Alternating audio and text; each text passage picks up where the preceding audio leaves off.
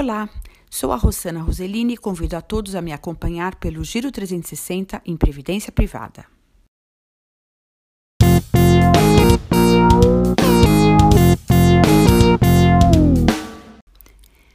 Vimos na edição passada que é muito importante ao constituirmos um fundo de previdência optarmos pelo melhor modelo que nos atende, se é um VGBL ou um PGBL. Uma outra decisão muito importante é sobre o aspecto tributário. Existem duas formas de tributação.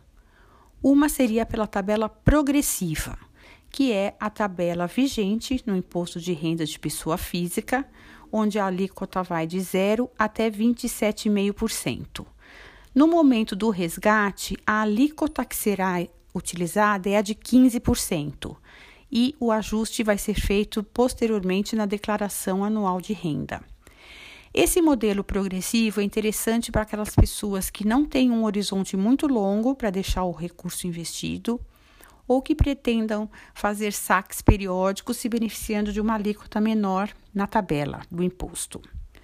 Já a tabela regressiva, também chamada de tributação definitiva, é uma tabela que é, começa a, com 35% de imposto nos primeiros dois anos de aplicação e vai decaindo até chegar a 10% em 10 anos.